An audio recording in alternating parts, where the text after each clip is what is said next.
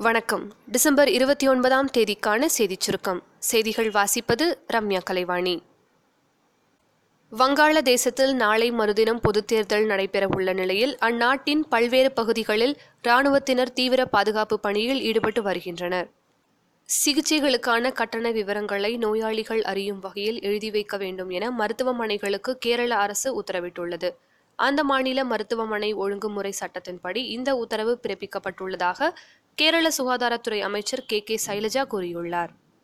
போலியான வாகன பதிவெண் நம்பர் பிளேட்டுகளை கட்டுப்படுத்தும் வகையில் அடுத்த ஆண்டு ஏப்ரல் ஒன்றாம் தேதி முதல் விற்பனை செய்யப்படும் புதிய வாகனங்களில் உயர் பாதுகாப்பு பதிவெண் நம்பர் பிளேட் பொருத்தும் திட்டம் கட்டாயமாக்கப்படுகிறது. இளைஞர்களுக்கு கல்வி வேலைவாய்ப்பு திறன் மேம்பாட்டு பயிற்சி போன்றவற்றை குறைவின்றி வழங்குவதே தமது அரசின் இலக்கு என பிரதமர் திரு மோடி தெரிவித்துள்ளார். உரிய நேரத்திற்குள் பயிர்க்கடனை திருப்பி செலுத்தும் விவசாயிகளுக்கு வட்டியை முற்றிலுமாக தள்ளுபடி செய்வது பற்றி மத்திய அரசு பரிசீலித்து வருகிறது. விவசாய கடனை தள்ளுபடி செய்யாமல் நான் பதவியை விட்டு போக மாட்டேன் என்று கர்நாடக முதலமைச்சர் திரு குமாரசாமி திட்டவட்டமாக தெரிவித்துள்ளார். இந்தியா வரும் வெளிநாட்டினர் இங்குள்ள சட்டத்திட்டங்களை மீறினால் தண்டனைக்கு ஆளாக நேரிடும் என மத்திய உள்துறை அமைச்சகம் எச்சரிக்கை விடுத்துள்ளது. ஆண்டிற்கு ரெண்டு லட்சம் பேர் சிறுநீரக செயலிழப்பால் பாதிக்கப்பட்டு வருகின்றனர். அவர்களுக்கு மாற்று சிறுநீரகங்களுக்காக காத்திருக்கும் நிலையில் வெறும் பத்தாயிரம் சிறுநீரகங்கள் மட்டுமே கிடைப்பதாக மத்திய சுகாதாரத்துறை அமைச்சகம் தெரிவித்துள்ளது.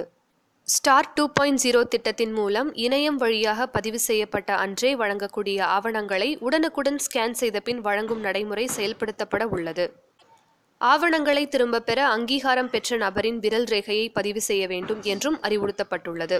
இதில் சிரமம் இருந்தால் பத்திரப்பதிவுத்துறை கட்டணமில்லா சேவை எண் ஒன்று எட்டு பூஜ்ஜியம் பூஜ்ஜியம் ஒன்று பூஜ்ஜியம் இரண்டு ஐந்து ஒன்று ஏழு நான்கில் தொடர்பு கொள்ளலாம் என்றும் தெரிவிக்கப்பட்டுள்ளது. மத்திய கைத்தறி ஜவுளி அமைச்சகம் மற்றும் தமிழ்நாடு அரசு கைத்தறித்துறை இணைந்து நடத்தும் மாநில அளவிலான கைத்தறி கண்காட்சி கும்பகோணத்தில் தொடங்கியது. ஜனவரி பதினோராம் தேதி வரை நடைபெறும் இக்கண்காட்சியில் திருவண்ணாமலை காஞ்சிபுரம் மதுரை உள்ளிட்ட மாவட்டங்களில் உள்ள கூட்டுறவு சங்கங்களில் தயாரிக்கப்பட்ட கைத்தறி ஆடைகள் காட்சிப்படுத்தப்பட்டுள்ளன. சென்னை நத்தனத்தில் நடைபெறவுள்ள நாற்பத்தி இரண்டாவது புத்தக கண்காட்சி நத்தனம் ஓஎம்சிஏ மைதானத்தில் வரும் ஜனவரி நான்காம் தேதி தொடங்கி ஜனவரி இருபதாம் தேதி வரை நடைபெறவுள்ளது. இந்த கண்காட்சியை முதலமைச்சர் திரு. எடப்பாடி பழனிசாமி திறந்து வைக்கவுள்ளார். எச்ஐவி ரத்தம் ஏற்றப்பட்ட சாத்தூர் கர்ப்பிணிக்கு அரசு சார்பில் இலவச வீட்டு மனைப்பட்டா வழங்கப்பட்டது. வீடு கட்டுவதற்கான அரசாணையை விருதுநகர் ஆட்சியர் சிவஞானம் நேரில் சந்தித்து வழங்கினார். கஜா புயலால் பாதிக்கப்பட்ட பகுதிகளில் தொன்னூற்றி ஒன்பது விழுக்காடு வீடுகளுக்கு மின் இணைப்புகள் கொடுக்கப்பட்டு விட்டதாக மின்சாரத்துறை அமைச்சர் திரு தங்கமணி கூறியுள்ளார்.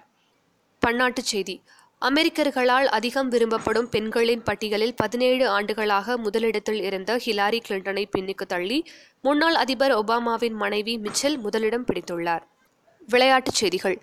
மெல்போர்னில் நடைபெற்று வரும் மூன்றாவது டெஸ்ட் கிரிக்கெட் போட்டியில் ஆஸ்திரேலிய அணி எட்டு விக்கெட் இழப்பிற்கு இருநூற்றி ஐம்பத்தி ஐந்து ரன்கள் எடுத்துள்ளது. ப்ரோ கபடி லீக் தொடரில் லீக் சுற்று ஆட்டங்கள் முடிவடைந்துள்ள நிலையில் நாளை பிளே ஆஃப் சுற்று தொடங்குகிறது. நாளைய சிறப்பு. ரமண மகரிஷியின் பிறந்த தினம். இத்துடன் இன்றைய செய்தியறிக்கை நிறைவு பெறுகிறது. மீண்டும் நாளை சந்திப்போம்.